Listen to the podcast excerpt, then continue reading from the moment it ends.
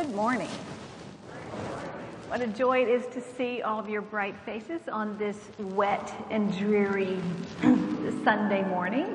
So thank you for braving the elements to get here. It is a joy to see each of you.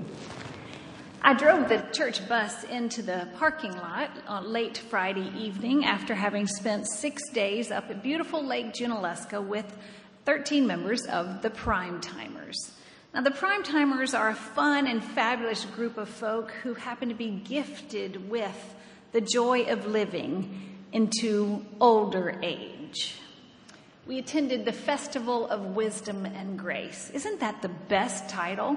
Festival of Wisdom and Grace. This is an annual event that is put on by the Association of Older Adults for the purpose to create and strengthen intergenerational ministries in local churches. Our particular group spanned a 40 year age span. And so, for me personally, it was just a joy to receive from this group of folks, as well as an awesome reminder of how much we need each other in the church and in the world. For the elderly show us how to make community together and to be more fully human together. As we share life together, we receive their wisdom, their experiences, and their affection. So on retreats such as this one, we, our lives can be transformed by the renewing of our bodies, our minds, and our spirits as we continue to seek God and serve God at every age and stage of life. Now, unlike other conferences, this particular conference invited you, every participant, each day to spend 15 minutes sitting in a rocking chair, in one of the 100 rocking chairs that are found all around Lake Junaluska, and take that time to drink in the beauty of the place. Indeed, it was spectacular. The flowers were amazing, they were at their prime. So some of us walked around the lake each day, taking in the beauty of the place, or we went to the chapel services and enjoyed the glorious gardens there and the prayer labyrinth that was there. We also rode on top of the lake on a boat ride, an evening sunset cruise, taking in the beauty from a different vantage point and laughing, laughing with our members as well. In our particular house, the house that we rented, we ate very well, for we had some exceptional cooks and the summer vegetables were at their prime. And we told stories and we laughed. We laughed until it hurt. We laughed until tears came. And most of the time we were laughing with each other, only a few times at each other. Each day we attended provocative sermons and lectures and went to interesting and challenging workshops. And one day, one member of our group came in for the lunch break after a workshop and asked, Are we an affirming church? And after much discussion, we decided that we at Hyde Park are a very welcoming and hospitable church, but maybe we need to do a little more affirming. And so the rest of the week we had this saying, affirm, affirm. And then it went to, awesome. You are so awesome. Thank you so much, ushers, for delivering these bulletins so faithfully. Tech team, you're amazing. Don't ever forget it because you allow us to hear and to see the words on the screen. Thank you so much for visiting people in the hospital. And thank you so much for taking attendance in your Sunday school class. You are awesome. Each one of you are awesome. So if today, in fact, even in that rainstorm between services, a man said, Sally, he put down his umbrella, he raised his arm and said, Awesome! It's the new symbol for Hyde Park. I said, I love it. So if you receive a gesture of awesomeness, I hope you will just receive it and remember that you are awesome and you are so incredibly loved. And it was for you that Christ died and loves you that much. So receive it. Besides celebrating that way, we celebrated in one particular way as we shared in the birthday celebrations, the 97th birthday celebration of Marcella Holt. You can see her here having just enjoyed barbecue, North Carolina barbecue, and we all wore funny, funky hats. And the restaurant gave us one piece of cornbread, which we put one candle on, and that's what we sang to her. What a privilege it was to share together this week. It deepened our friendships as family. And just like any family, occasionally we may have gotten a little frustrated with one another, especially if someone took all the hot water in the shower or couldn't find their cell phone or glasses just another time, or maybe they just woke up with a bad attitude that morning. But we didn't give up on each other. No, you don't do that with family. You don't give up just because they disappoint us sometimes. Rather, we were encouraged by each other's presence and realized that as we rubbed elbows together and shared life together, trying to live harmoniously, that we, in our own way, had created family. Created family by being honest with each other and often asking for what we needed from the others. For many of us, we shared a bedroom and okay, most of us shared a bed with another person and you, you got to know that person's habits very well. And we were fairly open with one another. In fact, it reminded me of a story that I heard from World War II because as you walked around the lake, you might have heard other stories people were sharing about that time frame of World War II. And this was when the height of the war, when Prime Minister Winston Churchill needed to speak of some grave issues with the President Franklin Roosevelt, he would come and address Congress. But the Prime Minister, Winston Churchill, had a particular unusual habit of practicing his speeches in front of the mirror, naked. And one day, President Roosevelt came wheeling around the corner of the guest suite at the White House and saw Prime Minister Churchill pre- preaching, proclaiming to the mirror without a stitch of clothing on. And he said, I am so sorry. Please forgive me, Mr. Churchill. And with that, he turned right to President Roosevelt and said, Oh, please, no apology is necessary. The Prime Minister of England has nothing to hide from the President of the United States. Now, perhaps Churchill knew that at the end of the day, all the trappings of the outside, that stuff that he dressed himself in, meant very little as compared to what is on the inside. In a small way, that is how we felt with our created family for the week. Oh, yes, we recognize that it was just one week of living communally like this, this concentrated living. But the way we lived together reminded me and all of us that living in community involves hard work, honest communication, a lot of give and take, a bunch of forgiveness, and a boatload of love we recognize in our communal living that it had some roots in our scripture text today, which brings me to this new sermon series, Life with. How is God calling us to be together, to be family together? For indeed, no one is an island. We are all individuals who make up a community, and we're called to do something more, something deeper, something real. I don't believe that it's possible to be an individual Christian because by its very nature, a Christian is one who participates in the community of faith, the family of faith, and together is seeking and serving God and God's will. We need each other. I need you in my life, and I dare say that you need the church family in yours.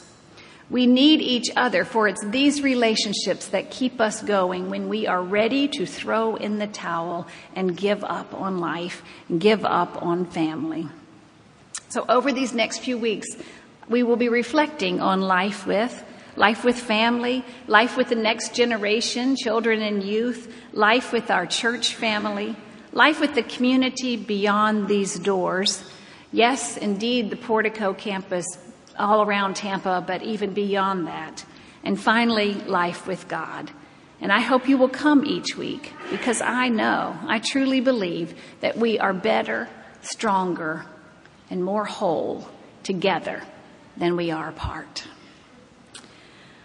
So, as we started talking about this sermon series, we began to realize that if there was any recurring theme about families in the Bible, it is that there is no such thing as a normal or healthy family in the Bible. I mean, we tried to come up with a perfect example of family. Think about it. Each biblical family has its own unique set of dysfunctions and unhealthy people, which ought to give all the rest of us encouragement when we think about our own weird and wild family dynamics. True, even though seemingly perfect families have stuff going on that they try to hide or ignore or justify, which is why we need each other for we are all so frail and so very human. I know that there were a few family members on my side that I didn't really want Clark to meet until after we were married. and I might add, there were a few unique birds on his family tree as well. So, whatever your situation, you should feel right at home in church where we are all human and all so very loved by God. So I've been thinking about families, and let's be honest, families in the Bible, you just name a few. Let's start with Cain and Abel. Cain kills his brother Abel, and just like the early chapters of Genesis, leaving the parents, Adam and Eve, perplexed and heartbroken. And just a few chapters later, Jacob stole his birthright from his older brother Esau, and their mother helped hatch the plan. Huh. And not too long after that, Joseph's brothers sell their brother, first try to, try to kill him, and then they sell him into slavery. And even Mary and Joseph, Jesus' parents, they begin their little family unit under the eye of suspicion. Families are complicated and complex. Can I get an amen? yeah. Families are complicated and complex. And I know, I've heard a lot of your stories and I've lived my own story.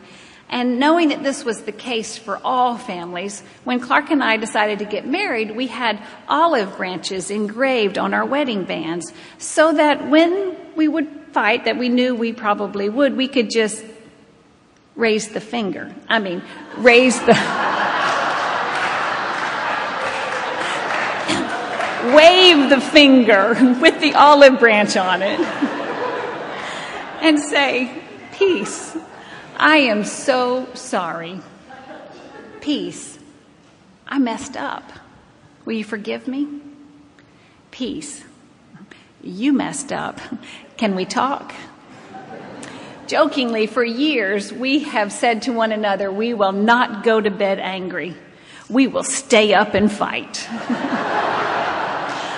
So later, as children began to arrive, we tried not to hide our frustrations all the time. I mean, sometimes we did, but we tried to be honest and open that life is tough and we don't always agree. In fact, we disagree and words can be shared that are in a harshish tone and we still love each other afterwards. And we also tried to model that sometimes you might need to talk to a third party, a counselor, to make that way towards forgiveness and reconciliation. And like any other family, our kids argued with us and with each other. In fact, I vividly remember one night when Ben and Zach, that some of you know, Opal and Larry are friends from a long time ago. They knew them when they were born from Miami. They were called Search and Destroy then. um, we're glad y'all are here.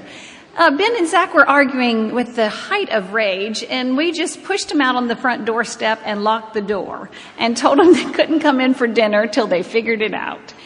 Well, fortunately, they resolved their conflict before the neighbors called the Child Protective Services. but family, however you define it, for indeed for many of us, our friends become our chosen family. Families call us to be real and to look at ourselves as we really are. Families are usually the most intimate relationships we have, and they invite us to look truthfully at ourselves. In our text from Colossians, Paul offers the early church some words of encouragement about how to live together as family. And he uses the language of clothing. He says to clothe yourself with compassion and kindness, forgiveness, gentleness, and patience. Clothing, more so today even than during Paul's day, probably was a statement about who we are because there's so many options for us to choose from today. But clothing helps us define ourselves as individuals. When we go to the closet in the morning and pull out what we are going to wear, in a way, it is answering the question, what statement do I want to make about myself today? Am I feeling conservative? Am I feeling flamboyant?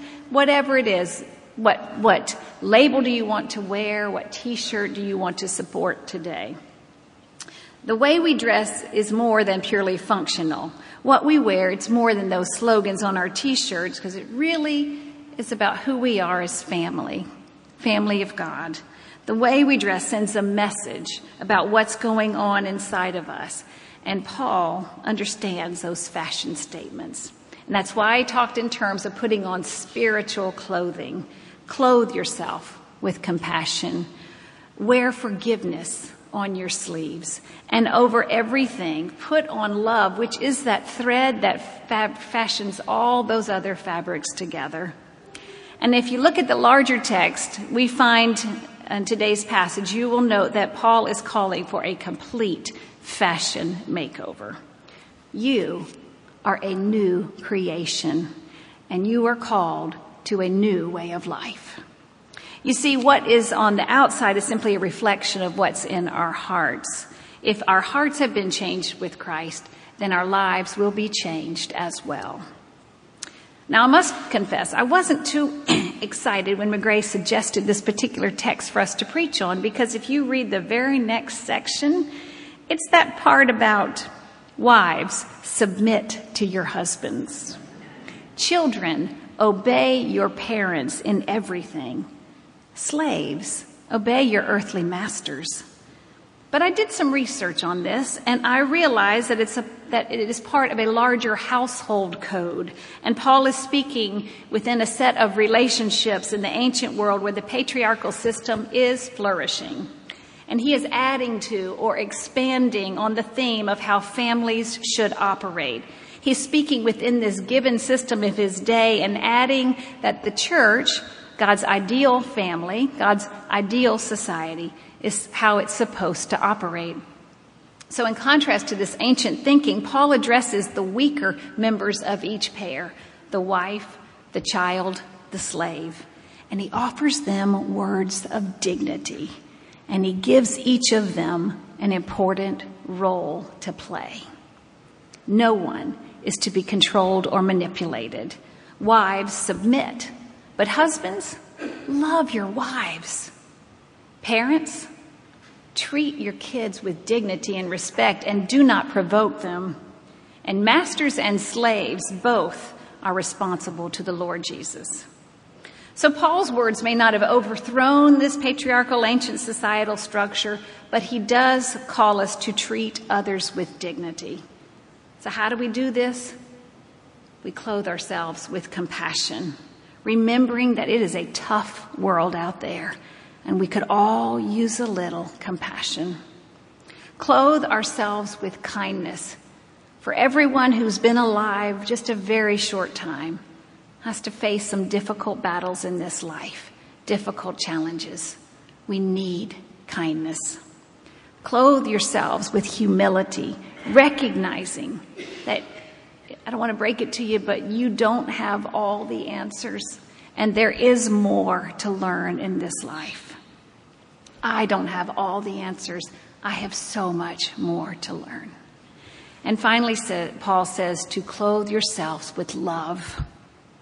There's probably nothing more profound or important in life than to bear one another in love and to give thanks to God for friends and family members who walk this journey with us and who make it more fun, more meaningful, more whole. They walk with us and stay with us. They challenge us and encourage us. And friends, we are family together. When our kids were young and we were living in Miami, one time we took a train trip from Miami, Florida, all the way to New York City and back. That was a long trip. Everyone was, the kids were eight and under. And we had so much luggage with us. I remember when we arrived at Penn Station, a man looked at us and said, hmm, either you are moving here or you're on vacation. we were on vacation. Well, on this trip, we started to read a new and wildly popular novel that had just come out. The, the first of the Harry Potter series, Harry Potter and the Sorcerer's Stone. And the reading of uh, that Harry Potter has become an important family tradition for we read all seven books aloud around the dinner table at night, letting everyone read a bit, not getting too upset with each other, except when Abby would read ahead and then act so smug because she knew all the answers the next night. But perhaps the most touching part of the story is in Hogwarts, in that school of wizardry for the they could get the best education possible. It's a story of Harry Potter, who is the top of his class, but he's also an orphan, and he has had a painful and lonely upbringing after his parents had died. So at one point in the book, Harry is wondering who he is and who will he become. And in the dusty recesses of Hogwarts, he stumbles upon the mirror of Erised, or the mirror of desire. It's a magic mirror that reflects back to the person standing in front of it the deepest desires of their heart. And when Harry stands before that mirror, he sees himself in his academic gown on graduation day, and his mother is on his right, and his father is on his left. It is the deepest desire of his heart to be with his family. He feels the touch of his mother on his right shoulder, but he looks and she's not there. He feels the touch of his father, and he's not there. They are gone. And then the wise wizard Dumbledore comes in and sees Harry in front of the mirror, and he says, Only when you look at this mirror, one can see oneself as one actually is. Only then can one be truly counted as happy? Friends, family members, I would like to ask you to take some time this week to take a moment and reflect on who you are, where you have been, and where you hope to go. Stand in front of the mirror and take off all of your pretenses. And if you prefer the Churchill method, you can do that as well. But stand there and first, remind yourself that the scripture says that you are holy and dearly loved. Do you hear that? You are holy and dearly loved. You are made in the very image of God, and you are so loved that He gave His life for you. First, remind yourself of that, and then ask yourself what you see. What does your family see when they look at you? What does the world see? What does God see? With a song in your heart and gratitude to God, ask yourself how you can more fully clothe yourself with compassion, how you can bear with one another and offer forgiveness, and above all, clothe yourself in love. So, what sort of clothes will you put on next?